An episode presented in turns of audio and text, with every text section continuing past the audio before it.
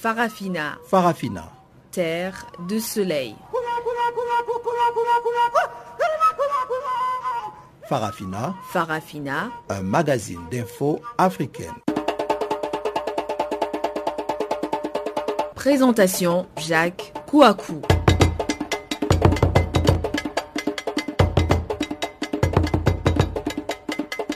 Bonjour à vous tous qui nous suivez de partout dans le monde.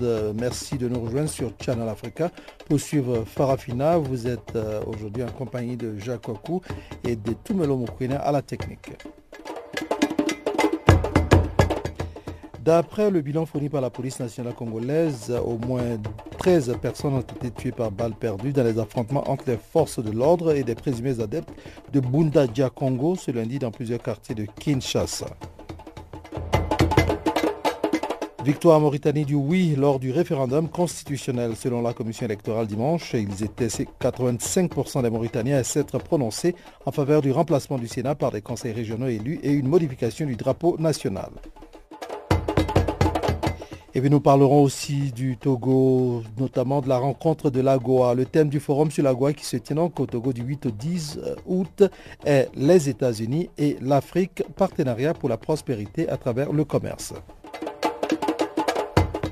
Voici donc euh, quelques titres qui vont marquer la page magazine tout à l'heure, mais avant d'y arriver, nous vous présentons maintenant le bulletin. Précisément, Guillaume Cabissesso vous présente le bulletin.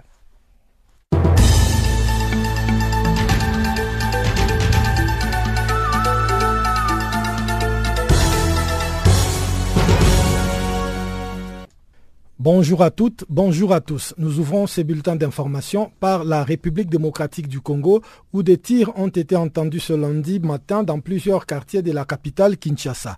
D'après des témoignages recueillis, les adeptes du gourou de la secte politico-religieuse Bundudian Congo ont opéré des incursions dans ces quartiers où une forte présence militaire et policière a été observée. Némoin Dansemi, le chef de cette secte, avait déjà annoncé qu'il va lancer des actions à partir de la date du 7 août après son évasion de la prison de Kinshasa le 7 mai dernier au cours d'une attaque orchestrée par ses disciples. Une source de la société civile a fait état d'au moins sept policiers tués et de deux assaillants tués à bout portant par la police militaire. Leurs corps ont été emportés. Personne n'a revendiqué ces attaques qui interviennent à la veille de deux journées villes mortes à l'appel de l'opposition. Ces attaques ont lieu au moment où la République démocratique du Congo se trouve dans une impasse politique liée au maintien au pouvoir du président Joseph Kabila dont le mandat a échu le 20 décembre 2016. En Côte d'Ivoire, le président Alassane Ouattara a promis dimanche d'investir davantage dans les forces armées pour mettre fin aux troubles qui secouent le pays depuis le début de l'année. Un important travail de reprise en main de notre armée est plus que jamais nécessaire, a déclaré le président dans une allocution télévisée retransmise par la télévision nationale.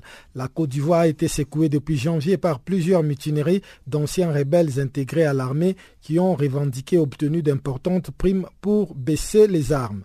Pays connaît aussi depuis quelques semaines une série de braquages contre des postes de police et de gendarmerie, lors desquels armes et argent sont emportés par des hommes armés non identifiés mais agissant de manière professionnelle. Des assaillants avaient ainsi attaqué l'école de police en plein centre d'Abidjan deux jours avant le début de jeu de la francophonie fin juillet. Lors de son allocution longue de 20 minutes, le président Ouattara a appelé à plusieurs reprises à la réconciliation et à l'union de 23 millions d'Ivoiriens, toujours marqués par la crise. Une politique de réconciliation prônée par le président depuis son accession au pouvoir en 2011, mais qui s'est avérée insuffisante de l'avis de nombreux observateurs. En Mauritanie, selon les résultats annoncés dimanche, les oui l'a largement emporté avec 85% des électeurs qui se sont prononcés en faveur du référendum constitutionnel de samedi qui a connu un taux de participation de 53,73%. Une victoire nette pour le président Mohamed Abdul Aziz à ces référendums que le parti de l'opposition avait appelé à boycotter. Environ 1,4 million de Mauritaniens étaient appelés à se prononcer notamment sur les remplacements du Sénat par des conseils régionaux élus et une modification du drapeau national auquel seraient ajoutées deux bandes rouges pour valoriser les sacrifices des martyrs de la résistance à la colonisation française qui s'est achevée en 1960. L'appel au boycott avait obtenu le soutien d'un grand nombre de personnalités politiques aussi diverses que des conservateurs religieux et des militants contre l'esclavage. Lors d'une conférence de presse dimanche à Nouakchott, des membres de cette coalition ont dénoncé une farce électorale qui a ouvert la voie à des fraudes encore plus vastes. Au Nigeria, au moins 12 personnes ont été tuées dimanche dans une église du sud-est du pays lorsque plusieurs hommes armés ont ouvert le feu sur les fidèles. La police estime qu'une rivalité locale pourrait être la cause de l'incident. Il n'était pas clair dans l'immédiat si l'incident qui s'est produit dans l'église catholique Saint-Philippe d'Ozubulu, près d'Onicha, était le fait d'un ou plusieurs hommes armés. Le chef de la police de l'État d'Anambra a assuré que la fusillade n'était due qu'à un seul homme armé et qu'il s'agissait d'une tentative d'assassinat manqué liée à une rivalité au sein de la communauté locale un militant local des droits de l'homme a rapporté de son côté que des hommes armés avaient pour objectif d'assassiner les fils d'un chef coutumier local qu'il n'avait pas trouvé à son domicile. En Afrique du Sud, la motion de défiance contre le président Jacob Zuma sera votée mardi à bulletin secret. C'est la décision annoncée par la présidente du Parlement sud-africain Bali Kambete. La Cour constitutionnelle sud-africaine avait décidé en juin dernier que la présidente du Parlement avait le droit de demander un vote à bulletin secret pour la motion de destitution du président sud-africain. C'est une première en Afrique du Sud et surtout une victoire pour l'opposition qui a porté cette demande jusque devant la Cour constitutionnelle. L'opposition espère ainsi faire basculer les votes en ralliant certains parlementaires de la majorité lassés des frasques du chef de l'État qui fait face à des accusations de corruption et de détournements si cette motion de censure aboutissait, le président Jacob Zuma et son gouvernement devront démissionner et des élections seront organisées dans les 30 jours suivant les votes.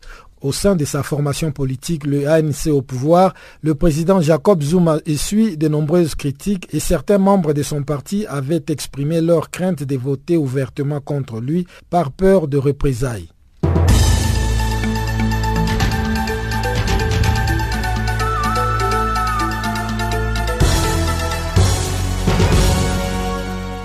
Bonjour, je m'appelle euh, Papa Wimba. Show me the way I can go. Take. Canal Africa. Voilà, ouvrons maintenant la page magazine en commençant par la République démocratique du Congo. D'après le bilan fourni par la police nationale congolaise, au moins 13 personnes ont été tuées par balles perdues dans les affrontements entre les forces de l'ordre et des présumés adeptes de Bundiadja, de Bundu Dia Congo plutôt, ce lundi dans plusieurs quartiers de Kinshasa. Des événements qui interviennent à la veille de deux journées villes mortes prévues pour mardi et mercredi sur toute l'étendue du pays par l'opposition pour réclamer la publication du calendrier électoral. Plus de détails ici avec notre confrère Eric Boukoula, joint à Kinshasa par Guillaume Kabissoso. Oui, euh, c'est depuis ce matin en fait, vers 9 heures, euh, que des coups de feu, euh, des coups de feu ont été entendus dans plusieurs coins de la capitale, notamment dans la partie ouest, dans des communes comme Selimbao, Bumbu et autres. Et en même temps, des, des, éléments ou des membres, des adeptes du mouvement politico-religieux Bundu Diamayal ont été repérés en nombre manifestants euh, dans plusieurs rues. Euh, une situation confuse, comme vous l'avez dit vous-même, euh, mais selon plusieurs témoins, ces adeptes ont tenté une d'attaquer une fois de plus la prison centrale de Makala. Vous vous rappelez qu'il y avait une attaque il y a cela au moins deux mois dans cette même prison où leur leader, M. Nemouana Seni, était incarcéré. Bien sûr, il avait été libéré de suite de cette attaque. Mais là, tout de suite là, je dirais que la situation, un calme relatif est revenu euh, dans la ville, euh, mais on signale plusieurs morts, bien qu'on n'a pas encore eu de bilan officiel. Il y a eu aussi le renforcement euh, du dispositif sécuritaire sur toute la ville. L'armée est venue en renfort et voilà, on signale des éléments de l'armée dans plusieurs quartiers de la ville. que dit l'armée justement, ou plutôt la police? Aucun communiqué de ces côtés-là pour mettre le point sur les i? Rien d'officiel jusque-là. Nous attendons bien sûr que euh, Monapoutre qui lui euh, s'exprime généralement, qui est bien sûr le porte-parole de la police. Nous attendons de lui euh, un communiqué au moins officiel. Jusque-là, rien d'aussi officiel de la part des autorités, mais bien sûr d'une manière officieuse, beaucoup d'officiers ou de, des agents de sécurité à qui nous avons parlé nous disent que bien sûr ce sont des, adeptes de Némoanacini qui ont tenté d'attaquer, comme je l'ai dit tout de suite, la prison de Makala. On parle des attaques euh, ou plutôt des marches dans d'autres euh, communes euh, de Kinshasa. Il y a eu aussi attaques ou plutôt marches en Djili dans d'autres communes périphériques de la capitale? Oui, exactement. Comme vous l'avez dit encore, c'est une situation un peu confuse parce que on parle d'attaques comme à la prison de Makala, mais on parle aussi de manifestations en masse. On signale des centaines, il y a même des, images qui circulent sur les réseaux sociaux, des centaines de adeptes de Némois ont été repérés en train de marcher dans plusieurs communes, euh, notamment à l'est de la RDC, à l'ouest, je voulais dire, mais à l'est aussi, euh, dans la commune euh, à Tchangou, dans le district de Tchangou, on, trouve des communes comme euh, Kingasani et tout ça. Là aussi, on a signalé quelques marches sporadiques. Donc c'est une marche, mais il y a aussi eu une attaque. Et quelles sont les revendications de ces assaillants et de ces manifestants finalement? Bah, on se rappelle que euh, juste après euh, son évasion de prison, euh, Némoine qui est bien sûr le leader de cette euh, secte, avait menacé, avait fixé la date du 7 comme étant un jour qu'il allait frapper, si on peut dire comme ça, frapper toutes les institutions, en tout cas les symboles de l'État. Donc c'était déjà une chose qui était déjà prévenue, mais on aussi, on s'est c'est un peu euh, bizarre que les autorités n'étaient pas assez préparées. Pourtant, euh, cette vidéo a vraiment circulé euh, sur le net et c'est ça un peu. Donc c'est un peu ça. si on voit ces, manifestants, certains d'entre eux ont, avaient des banderoles avec eux sur lesquelles c'est écrit le Congo au Congolais et le Rwanda au Rwandais. Et ça, c'est la rhétorique, bien sûr, qu'a toujours utilisé Luné C'est Il est un peu connu pour ses propos xénophobes, où ils appellent le président, et il appelle par le nom d'une police canadienne qui serait son nom d'origine. Euh, donc c'est un peu ça. Donc euh, c'est un mouvement qui se dit anti-Kabila, euh, anti-présence des Rwandais ici en RDC. Quand il parle de Rwandais, bien sûr, pour eux, le régime en place est soutenu, fortement soutenu par les Rwandais. Et cette attaque, on peut dire, intervient alors que demain, le 8 et le 9, l'opposition a appelé à deux, jours, à deux journées ville morte. Oui, deux journées de ville morte demain. Euh, donc le 8 et le 9, donc demain et mercredi. Euh, l'opposition politique, les rassemblements de l'opposition notamment, avaient, euh, lancé un appel euh, journée Villemot. Ça, c'est bien sûr dans le cadre de la revendication de la publication du, du calendrier électoral qui, selon l'accord de la Saint-Sylvestre, devait être publié en fin de mois passé, c'est-à-dire au plus tard le 31 juillet. Mais cela n'a pas été fait, bien que le, le président de la CENI a promis que cela pourrait se faire à la fin de ce mois, mais voilà, l'opposition, le rassemblement de l'opposition avait déjà euh, annoncé ces deux journées euh, ville morte. Et bien sûr, toujours dans ce cadre de ces revendications, euh, la semaine passée, le lundi passé, les mouvements citoyens avaient, eux, à leur tour, marché, lancé des, manifestations dans, plusieurs villes du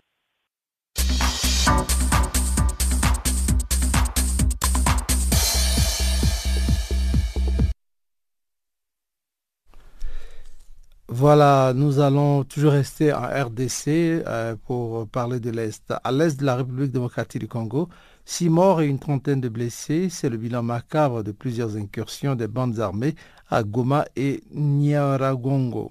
C'est un reportage de Gisèle Kaimbani, notre collaboratrice à l'Est de la RDC. Nuit du 7 août 2017, particulièrement tendue au nord Kivu, à l'est de la République démocratique du Congo. Six morts et une trentaine de blessés. Un groupe d'hommes non encore identifiés qui seraient habillés en tenue militaire congolaise selon de témoins ont investi les quartiers Ndojo et Keshero pour les comptes de la ville de Goma et Kiziba en territoire de Niragongo. Selon les chefs du quartier adjoint de Keshero, où deux morts, dont un policier commis à la garde, ont été tués. Ceci est le troisième cas d'assassinat enregistré dans un mois chez lui. Tom Kirakou appelle la population à la vigilance et à identifier toute personne pour que la sécurité commence même au niveau de la base. Message, je peux lancer à la population, surtout d'être vigilant une fois vigilant, si tu vois un voisin ou quelqu'un qui passe, qui habite à côté, tu ne maîtrises pas bien son identité, informer l'autorité locale qui est proche de vous, qu'on puisse aussi identifier les mouvements de la population dans nos entités. Car ces derniers temps, on enregistre beaucoup de tracasseries, d'assassinats, de vols dans notre entité. C'est le troisième cas d'assassinat. C'est que c'est le troisième policier que, je viens de compter ici chez nous parmi les policiers de garde. Jusque-là, on n'a pas encore euh, identifié convenablement les auteurs, mais selon la population qui était sur le lieu de, l'incident, ils confirment que ce sont des militaires parce qu'ils étaient habillés en tenue militaire, des FARDC. Ils ont opéré de 18h45. Quelques minutes après, ils ont terminé la première opération, la deuxième, et vers 20h20, c'était chez M. Machagiro, honoré. L'administrateur du territoire de Niragongo confirmait les bilans de deux morts à Kiziba, dont un policier à Tekazadi, par lequel les enquêtes sont déjà ouvertes pour retrouver les assaillants. Le malfrat ont opéré entre 18h45 et 20h20 et ont opéré paisiblement sans intervention même ni de la police ou de l'armée et leur destination est inconnue jusqu'à maintenant et les enquêtes ont été ouvertes. Depuis Goma, Gisèle Kaimbani pour Canal Afrique. Farafina. Farafina. Terre de soleil. Farafina. Farafina. Un magazine d'infos africaine. Après la RDC, passons à la Mauritanie à présent. Victoire donc à Mauritanie du oui lors du référendum constitutionnel. Selon la commission électorale dimanche, ils étaient 85% des Mauritaniens à s'être prononcés en faveur du remplacement du Sénat par des conseils régionaux élus et une modification du drapeau national. Sur les 1,4 million de Mauritaniens inscrits, 53,73% ont participé à ce référendum selon les résultats provisoires malgré l'appel au boycott lancé par l'opposition. La société civile, par la voix de Mohamed Abdelhaï Belil, dit ne pas être surprise de cette victoire du parti au pouvoir.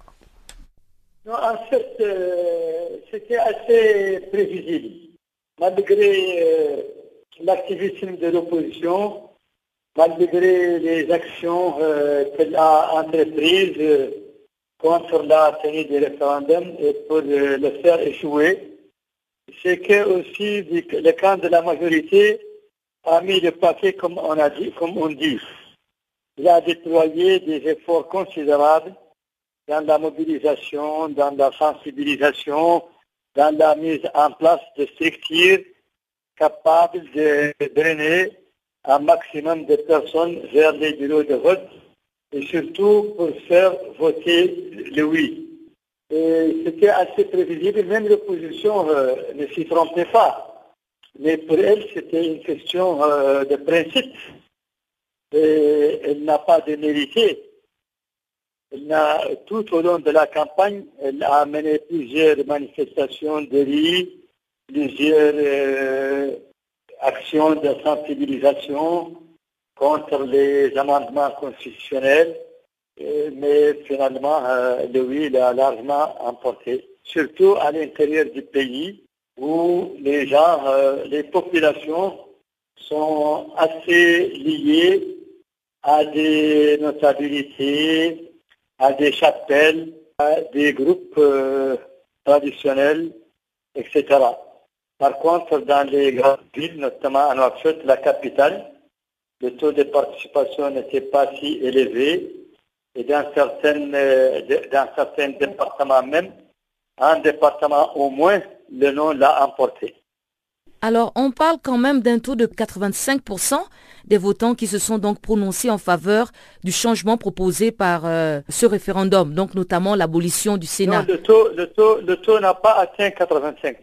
Il vacille entre 48% entre, c'est aux environs de 50, 55, 58. Il n'a pas atteint encore 60%, mais jusqu'ici, on n'a pas encore publié officiellement des résultats. Je crois que leur traitement euh, et leurs analyses doivent être achevés au niveau de la CENI.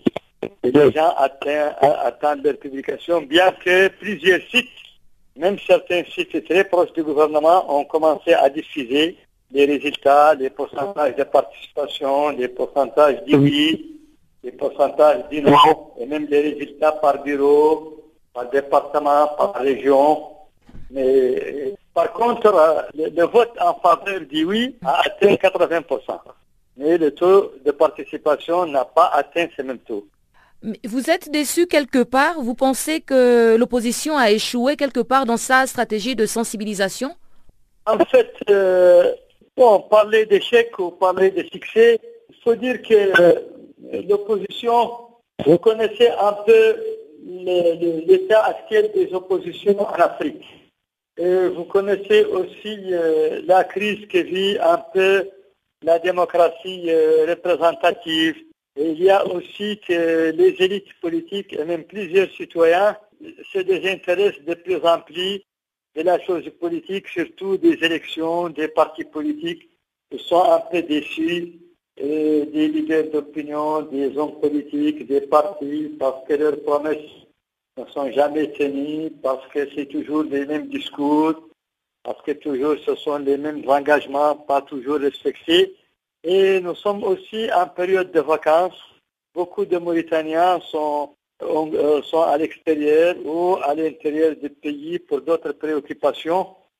Euh, il y a un ensemble de facteurs qui fait que on ne peut pas vraiment euh, apporter des jugements de valeur, mais on peut retenir quand même que les deux camps ont rivalisé d'ardeur, chacun pour faire passer son message. Alors, tous les deux ont mis le paquet, comme on dit, l'opposition d'une part, sa façon de se faire reconnaître, de s'imposer, de démontrer qu'elle existe, qu'elle a une force, qu'elle a opinion sur lui, qu'elle a une popularité, et de l'autre côté aussi, le camp de la majorité, le gouvernement, l'opposition dialoguiste, aussi, ont tenu à défendre ce qu'ils estiment que c'était des résultats euh, d'un dialogue euh, euh, tenu il y a une année.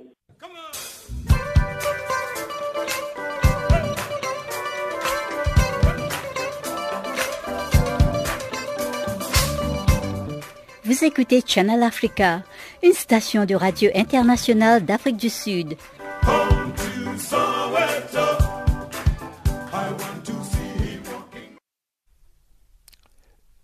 Voilà. Au Tchad, l'opposition dénonce de nombreux abus et des violences policières au lendemain de l'arrestation de l'opposant Mahamat Adoum. Il a été libéré lundi après son interpellation samedi, alors qu'accompagné d'autres membres de l'opposition, il voulait aller apporter son soutien à Meda Laokain, Laokin plutôt, candidat à la présidentielle de 2016, aujourd'hui incarcéré à la prison de Moundou dans le sud du pays.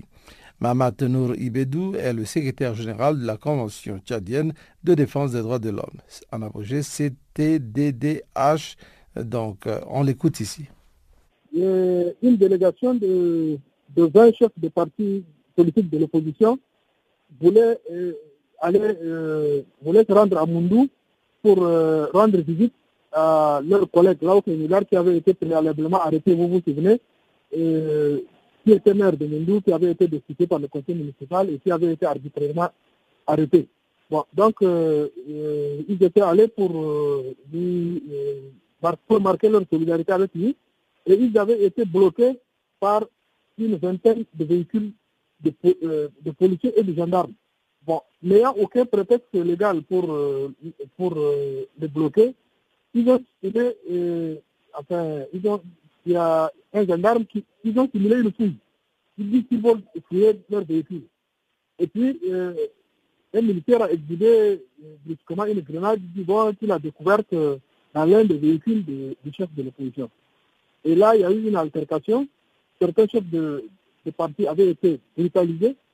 Et il y a eu une altercation particulièrement violente avec euh, M. Mohamed Adam, qui, voulait, un gendarme voulait euh, gifler M. Euh, Mohamed Adam le chef du Parti national pour le renouveau, PNR.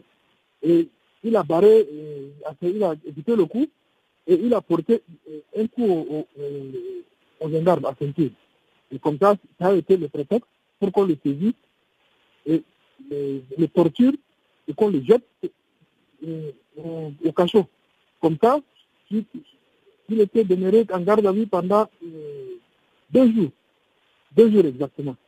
Est-ce que a-t-il été finalement libéré ou se trouverait-il en ce moment M. Mahmoud Adoum? Voilà, donc euh, il vient d'être libéré. C'est tout à l'heure, tout de suite, il y a 20 minutes avant que vous ne m'appeliez, on m'a appris qu'il a été libéré. Il a même été déposé chez lui, ici à Yamena, dans le quartier de Farcha. D'ailleurs, nous allons nous, rendre là-bas pour lui rendre visite. Vous accusez le gouvernement tchadien de mener une répression contre euh, les opposants et les activistes euh, des droits euh, de l'homme. Même la famille de l'opposant Médard Loken a été aussi interpellée. Convoquée, oui. Bon, il y a deux enfants de M. Médard et son oncle avaient été convoqués pour euh, aujourd'hui à, la police. Nous n'avons pas encore euh, reçu les, résultats de leur médecin, mais ils n'ont pas été euh, interpellés, je crois. Bon, maintenant, un parent de, de Mohamed Adam avait également été interpellé, avait été brutalement interrogé et on l'a libéré. Donc, tout ça là, ça fait partie d'un plan, je ne sais pas, d'un emballement le gouvernement d'un emballement du gouvernement contre toute forme de position, c'est-à-dire toute forme de, critique, toute forme de, position, il faut que le gouvernement la réprime. Parce que vous savez que la mauvaise gestion fait que le gouvernement craint une étincelle, le mécontentement est général. Donc il craint que, en laissant les gens organiser euh, quelque chose comme par exemple aller rendre visite à, ok, et puis au retour, euh, la population de Mundu va sortir pour peut-être manifester. Et là, peut-être qu'ils craignent que s'il y a manifestation, ça va dégénérer et ça va embraser tout le pays. Donc, à chaque euh, manifestation, petite manifestation, il faut que le gouvernement les touche dans l'œuf. Et c'est cette technique qu'ils ont adoptée. Vous savez qu'ils interdisent même certaines réunions.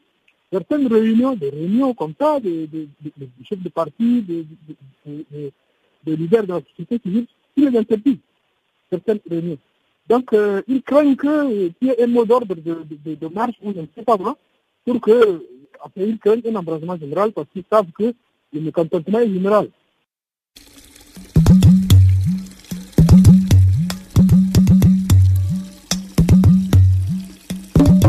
Vous écoutez Channel Africa à la radio et sur internet www.channelafrica.org.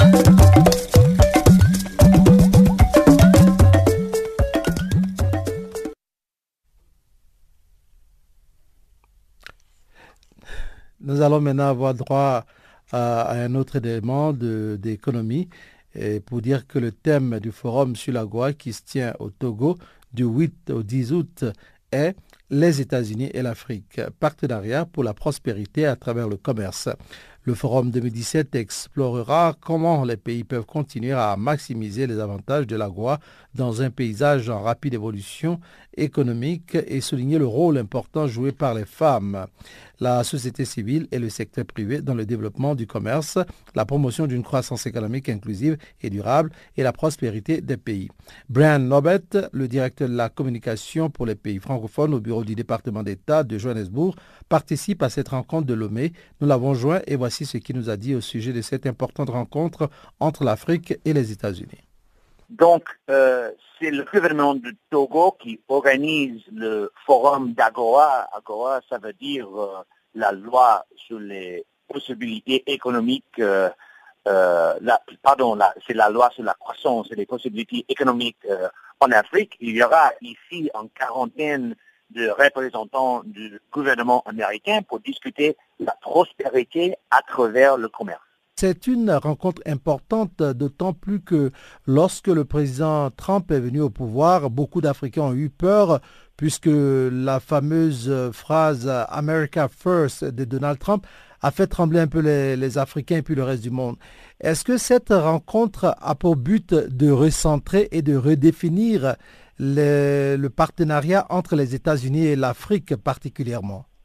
En effet, le partenariat économique entre les pays africains et les États-Unis est déjà très fort. Et ce que nous allons faire euh, pendant les réunions cette semaine, c'est encore euh, renforcer notre coopération pour, euh, pour améliorer les conditions des échanges ouverts et équitables. Tous les deux pays trouvent, bon, de, pardon, tous les deux côtés trouvent que notre coopération pour faciliter les, les, les, échanges, ça donne des opportunités aux entrepreneurs, aux investisseurs, dans les, euh, des deux côtés, aux États-Unis et en Afrique, pour créer des emplois. Est-ce que vous pouvez nous dire euh, quel est, euh, qui, est, qui est venu du côté des États-Unis? On sait qu'il y a un fort contingent américain qui est arrivé. On parle des représentants du monde de l'agriculture. Alors, de, qui sont composés les représentants américains qui sont à Lomé aujourd'hui?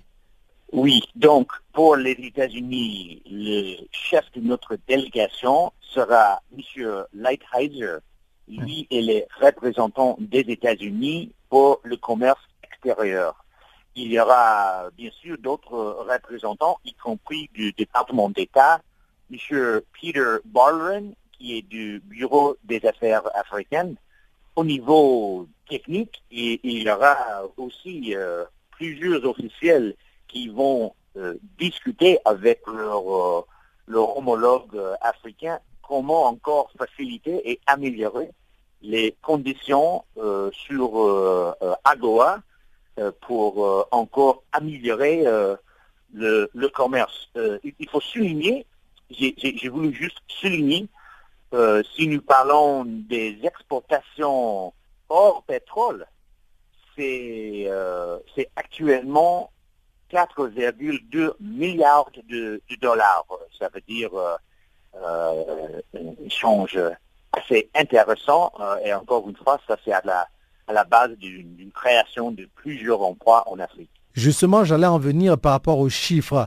Alors, que représente en, en réalité en termes de chiffres tout, euh, disons, euh, le, terme d'échange entre les États-Unis et l'Afrique par rapport à l'AGOA, en termes de, chiffres, ça représente combien de pourcentage pour les États-Unis et puis pour l'Afrique?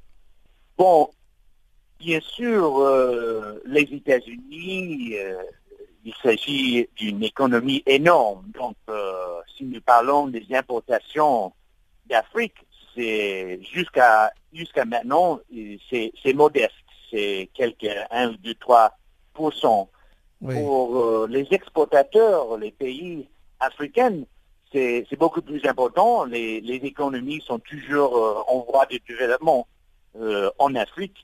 Mais ce qui est essentiel pendant les réunions cette semaine, ce nous fait comme activité et discussion, c'est pour améliorer, améliorer les conditions et faire augmenter ces chiffres. Voilà, sans autre forme de transition, voici maintenant le bulletin économique que vous présente Chanceline Laura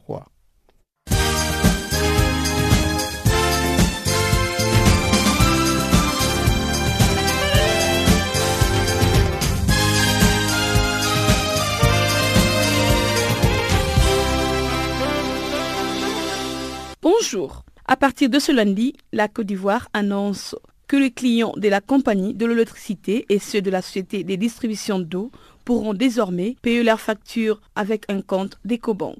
Une décision prise suite à la mise en place d'un nouveau mode de paiement des factures faites par la compagnie ivoirienne de l'électricité et la société des distributions d'eau de la Côte d'Ivoire dont le but est de satisfaire ensemble une clientèle plus active et exigeante. Ces deux entreprises veulent permettre au plus grand nombre de ses clients de bénéficier de cette flexibilité. En effet, les clients pourront payer leurs factures à tout moment 24 heures sur 24 et 7 jours sur 7 en toute quiétude, quel que soit l'endroit où ils se trouvent. Il leur suffit seulement d'avoir la référence de leur facture, leur carte bancaire et un accès Internet. Notons que ce mode de paiement est déjà ouvert à tous les clients EcoBank et les clients des autres banques pourront y avoir accès dans les semaines à venir. Les États-Unis et les Togo sont co-organisateurs du Forum de la loi sur la croissance et les opportunités en Afrique qui s'organise à Lomé du 8 au 10 août prochain. En effet, le forum rassemblera des hauts fonctionnaires des États-Unis et 38 pays éligibles à l'AGOA en Afrique subsaharienne pour discuter des moyens de renforcer la coopération économique et les échanges entre les États-Unis et l'Afrique. L'Union africaine et les communautés économiques régionales participeront également à ces forums. Le thème du forum de cette année est les États-Unis et l'Afrique, le partenariat pour la prospérité par les commerces. L'édition 2017 explorera comment les pays peuvent continuer à maximiser les avantages de l'AGOA dans un pays économique en évolution rapide et souligne les rôles importants joués par les femmes, la société civile et les secteurs privés dans la promotion du commerce et la prospérité. Au Congo-Brazzaville, les Fonds monétaires internationaux a estimé le week-end que les pays lui avaient caché une partie de sa dette publique. Les fonctionnaires de l'Institut ont confirmé que la dette de la République du Congo est en effet plus forte que celle qui était mentionnée. La dette est de 117% du produit intérieur brut et non 117% avancé au mois de mars 2017. Les autorités congolaises ont caché cette dette lors de leur dernière discussion bilatérale tenue en présence de la directrice générale du FMI, Christine Lagarde.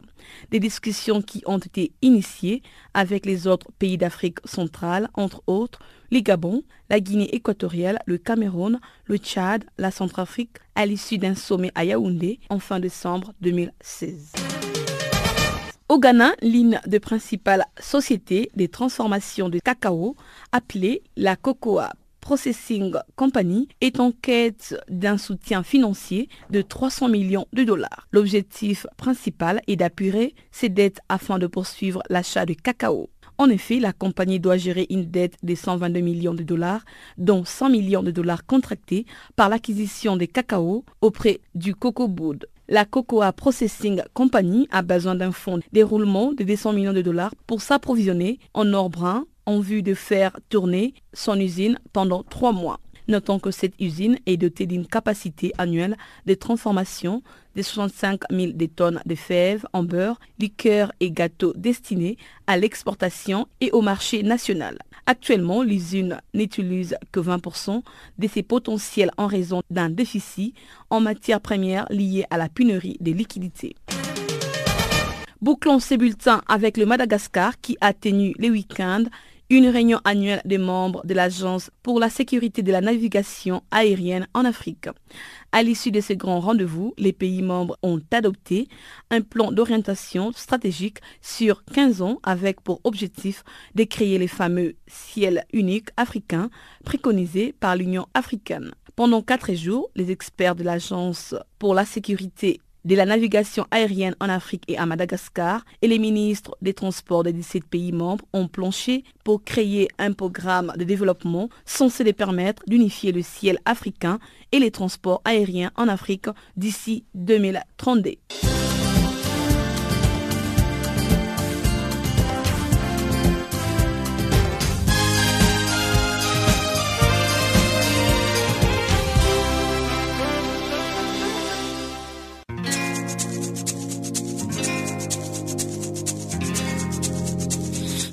Vous écoutez Farafina, un programme en français sur Canal Afrique émettant de Johannesburg.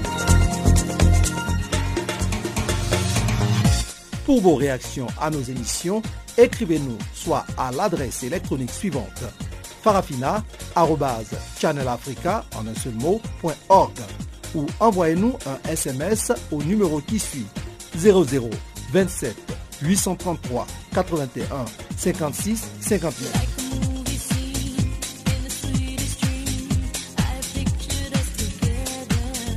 Notre adresse électronique farafina.channelafrica en un seul ou par SMS 0027 833 81 56 59.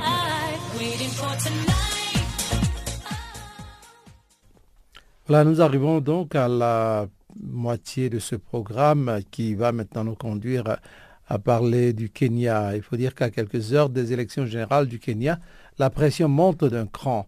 Plus de 300 résidents de Kisumu ont assiégé ce lundi le bureau de la Commission nationale électorale indépendante. Ils demandaient des explications sur l'absence de leur nom sur les listes. À travers Nairobi, la capitale, les populations craignant une flambée de violence post-électorale font des provisions. Plus de détails ici avec Pamela Kumba. Ils étaient quelques 300 résidents de la localité de Kizumu à réclamer des explications à la commission électorale indépendante. À quelques heures de l'élection générale, l'atmosphère est électrique selon des sources à Nairobi, la capitale. Et ces résidents voulaient des explications alors qu'ils se sont bel et bien fait enregistrer sur les listes électorales. Les exclus ont exprimé la peur qu'ils ne puissent pas choisir leur leader demain mardi, alors que certains confirment avoir même subi le processus de vérification sanctionnant l'enregistrement des électeurs. Merceline Anyango, qui s'est confiée au journal kenyan en ligne Standard Media, explique qu'elle était enregistrée à St. Paul Primary School. Mais ce lundi, le directeur du scrutin du comté et son personnel n'étaient pas disponibles pour l'aider. Les portes de l'établissement étaient même verrouillées. Ces électeurs désespérés étaient encore incertains s'ils participeraient ou non aux élections générales de mardi. Ils ont demandé à la Commission indépendante des circonscriptions électorales et des frontières une autorisation spéciale afin de pouvoir voter. Les électeurs frustrés étaient armés de leurs cartes d'identité et les cartes d'électeurs délivrées justement par cette commission électorale indépendante. Le journal Standard Media rapporte que John Lorion-Noku, le coordinateur du comté de l'agence électorale, les a référés à un sous-comté, en expliquant que cette question ne pouvait être réglée au niveau du comté, malgré le fait que les plaignants affirmaient avoir reçu des SMS de confirmation d'enregistrement. Ces derniers jours, de nombreux habitants quittent aussi la capitale kenyane par crainte de nouvelles violences. Plusieurs médias rapportaient ce lundi que les Kenyans nerveux ont commencé à faire des provisions. Et en ce dernier jour, c'était la ruée dans les magasins pour stocker des aliments et de l'eau. La police a préparé les premières trousses d'aide d'urgence alors que les familles se dirigeaient vers leur territoire ethnique à la veille de cette élection sous haute tension. Le leader de l'opposition, Raila Odinga, 72 ans, qui a perdu les élections en 1997, 2007 et 2013, est à la tête d'une coalition hétéroclite et il se présente donc pour la quatrième fois à la Il a déjà déclaré que le président Uhuru Kenyatta, 55 ans, ne peut que gagner si son parti, jubilé au pouvoir, impose le vote. Cette prise de position augmente les chances d'un résultat contesté et de troubles selon les analystes politiques. Les observateurs internationaux qui sont déjà sur place au Kenya, dont l'ancien secrétaire d'État américain John Kerry, ont exprimé leur optimisme et espèrent toutefois des élections transparentes et paisibles. Pamela Kumba pour Channel Africa. Canal Afrique, l'histoire de l'Afrique, www.canalafriqueenunmot.org. Au Mozambique, la rencontre dimanche du président Philippe Nouézi avec le chef de l'opposition Afonso Dlakama s'est soldée sur les promesses de paix. Le président mozambicain s'est rendu dans les montagnes de Gorongosa, dans le centre du pays, pour discuter avec le patron de la Renamo afin d'apaiser la tension post-électorale de ces dernières semaines. Retour sur cette rencontre encore une fois avec Pamela Kumba. Plusieurs médias s'accordent à dire que cette rencontre est une avancée significative vers la paix au Mozambique, où le spectre de la violence plane toujours comme une ombre. Le nouveau président, Felipe Nyusi, fait des pieds et des mains pour dialoguer avec l'opposant, malgré la forte présence de son prédécesseur. L'ex-président mozambicain Armando Guebuza ne se gêne pas de multiplier les sorties incendiaires à l'égard de Dlaclama, dévoilant une divergence de point de vue au sein du parti au pouvoir. Le Mozambique subit depuis plusieurs années l'instabilité et après moult tractations, parfois sous médiation internationale, le président Felipe Nyusi et le chef de file de l'opposition, Afonso Dlakama, n'ont jamais pu totalement accorder leur violon. Cette fois-ci quand même, les deux hommes sont parvenus à trouver un terrain d'entente sur les prochaines étapes du processus de paix. Ils espèrent tout conclure avant la fin de l'année, selon l'information parue dans un communiqué du gouvernement. Il faut rappeler qu'il s'agit d'un énième accord entre le gouvernement du Mozambique et le principal parti d'opposition, la Renamo. En juin 2015, ils avaient signé un accord à Maputo sur la non-politisation de l'appareil de l'État. Cet accord signé par José Pacheco, le négociateur en chef du gouvernement, et le chef de la délégation de la Renamo, Simon Makuyane, n'a pas pu être respecté sur le terrain en proie à des regains de tension depuis quelques années. Depuis lors, la Renamo et le Frélimo au pouvoir multiplient les tentatives pour résoudre la crise politique qui secoue le Mozambique. L'un des principaux points d'achoppement réside dans le désarmement et l'intégration des milices de la Renamo dans l'armée et la police de l'État. En janvier dernier, le leader de l'opposition mozambicaine, Afonso Dlakama, avait annoncé une trêve de deux mois dans le conflit qui oppose la branche armée de son parti, la Renamo, et le gouvernement. Ce conflit a fait plus de 20 000 déplacés selon des sources humanitaires. Le chef de l'opposition, Afonso Dlakama, s'est réfugié dans les montagnes de Gorongosa au centre du Mozambique depuis 2015 où il a été victime deux fois de tentatives d'assassinat. Il prépare les prochaines élections en 2019 et on dit que son parti a repris les armes en 2013 pour contester la mainmise du Frélimo, le parti au pouvoir, depuis l'indépendance du pays en 1975. Les membres de l'Arenamo qui disposent de députés au Parlement réclament une plus grande décentralisation de l'État et une meilleure intégration de leurs militants armés dans la police et dans l'armée. Pamela Kumba pour Channel Africa. Farafina. Farafina. Terre de soleil. Farafina. Farafina. Un magazine d'infos africaine.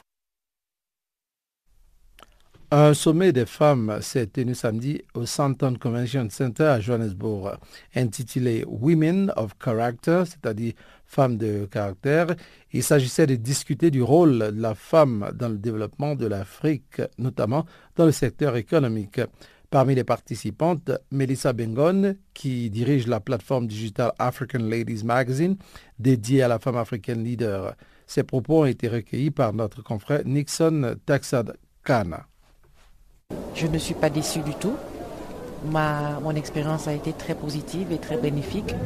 Et je recommande à, à toutes les femmes de l'Afrique de se joindre à ce mouvement, de s'intéresser à ce genre de mouvement parce que nous avons vraiment besoin de mutualiser nos connaissances, nos expériences.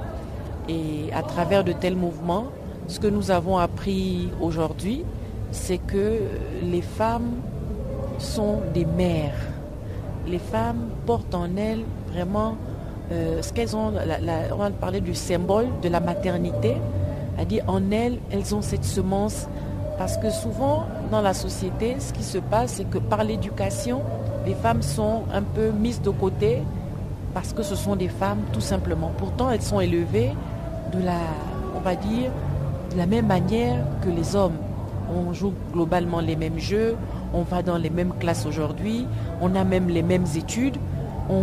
Mais quand on arrive sur le marché du travail, on dit les femmes restent les subalternes à des postes de moindre responsabilité, mais dans l'exécutif, il y a moins de femmes, ce que nous appelons, nous, dans la société, le plafond de verre. C'est une injustice qui doit être rétablie, qui doit être vraiment euh, dans les temps actuels où nous parlons de la parité, nous parlons des questions de genre, nous nous rendons compte que c'est une injustice parce que comprenez que les femmes représentent aujourd'hui plus de 50% de la population mondiale dans chaque pays. Les femmes sont en général supérieures numériquement. Mais lorsqu'il s'agit maintenant de la répartition des postes de l'exécutif, les femmes sont souvent en minorité. Donc aujourd'hui, nous sommes venus réfléchir avec nos sœurs. Nous, nous sommes des francophones.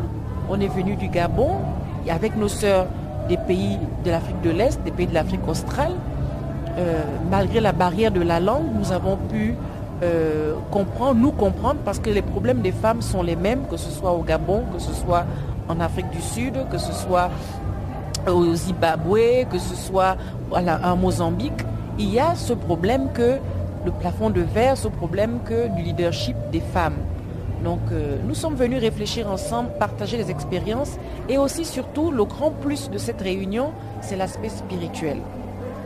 Nous avons parlé de la prière, nous avons parlé de la force de la prière des femmes parce que euh, les femmes portent la nation dans la prière parce que quand une femme rencontre des, problèmes, des difficultés, euh, elle ne va pas aller prendre les armes comme les hommes, malheureusement, dans certains de nos pays, euh, vont tout de suite aller se, comment dire, euh, auront ce, geste ou prendront ces risques qui entraînent des fois les nations dans, le chaos. Nous, les femmes, nous pouvons nous organiser autrement.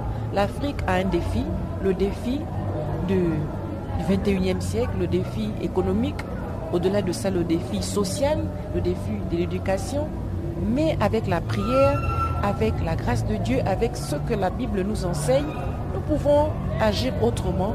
Et c'est pour ça que nous sommes venus là, pour essayer de réfléchir comment est-ce que l'Afrique peut aller de l'avant. Bonjour à tous, c'est Yvonne Chaka. Vous écoutez Channel Africa, la voix de la renaissance africaine. Voici donc notre transition pour le bulletin des sports que vous présente encore une fois Chanceline Louralcroix.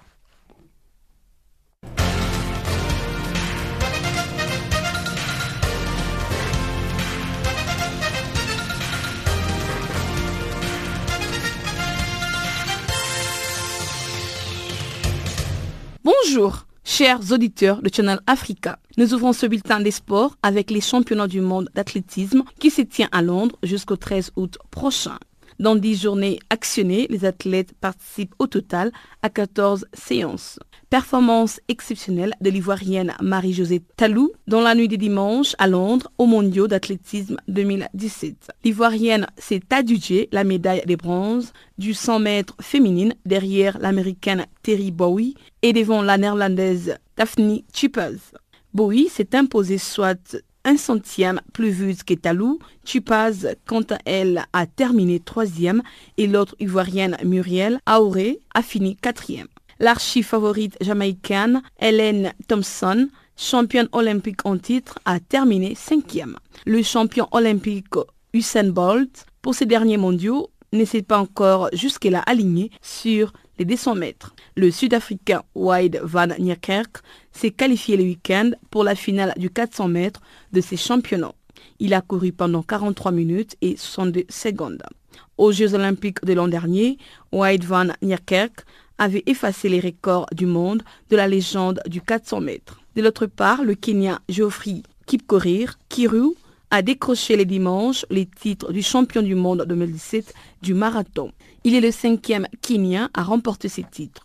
Geoffrey Kipkorir, Kiru, a dévancé l'Éthiopien Tamirat Tola qui a couru sur une longueur de 2 heures, 9 minutes et 49 secondes et le Tanzanien Alphonse Félix Simbu a couru sur une longueur de 2 heures et 9 secondes. Ensuite, Rose Chelimo a remporté le titre mondial du marathon à Londres en bouclant le 40 125 km en 2 heures 27 minutes 11 secondes devant la Kenyane Ednan Kipklaga, double championne du monde. Et Chelimo s'est finalement imposé avec 7 secondes d'avance sur Kiplaga et Grak, qui offre aux États-Unis son premier podium dans la discipline depuis les premiers mondiaux en 1983 à Helsinki. Notons qu'une seule finale est programmée en toute fin de soirée et c'est celle du 10 000 mètres hommes.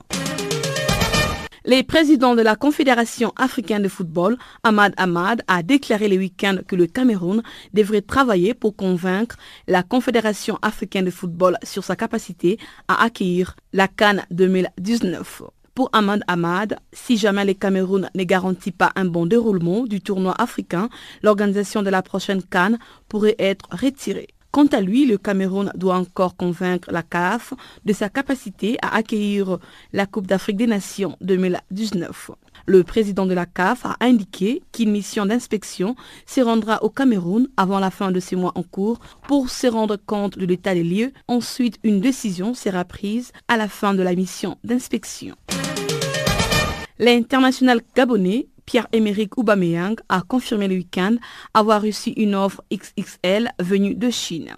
Celui-ci ne pense pas que son club, le Borussia Dortmund, lui laissera partir cette saison. Il a encore un contrat qui le lie jusqu'en 2020. Il déclare, je cite, Oui, j'ai bien reçu une offre, mais les Chinois vont avoir du mal à convaincre les Borussia Dortmund. Fin de citation. La panterne du Gabon a ajouté qu'il pensait que c'était possible qu'il essaye quelque chose de différent. Selon lui, il y a eu des conversations avec Michael Zorc et Hans Joachim Watzk, mais aucun de clubs qui les voulait ne pouvait payer le transfert. En République démocratique du Congo, les milieux de terrain franco-congolais Omenuke Mfoulou s'est engagé le week-end en faveur du Red Star en National 1. Il quitte le stade de Reims où il a évolué pendant 4 saisons et a disputé 20 rencontres de Ligue 1 dont 3 titularisations. Le Red Star va pouvoir compter sur un nouveau renfort avec Omnenuke Foulou. Rappelons que depuis la descente du club en Ligue 2, Foulou n'a disputé aucun match avec les groupes professionnels. En Tunisie, mission accomplie pour l'Espérance Tunis.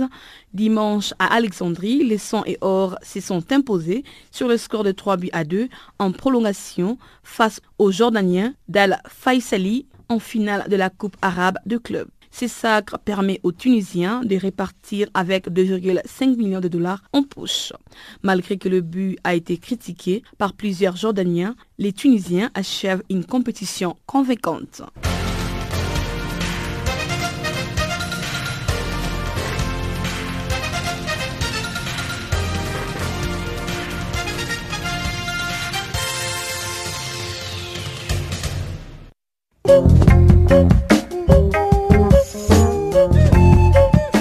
Voilà qui met un terme à Farafina pour aujourd'hui. Eh bien, nous avons été très heureux d'être en votre compagnie. On va se retrouver demain à la même heure sur la même fréquence. Portez-vous bien tout simplement. Au revoir.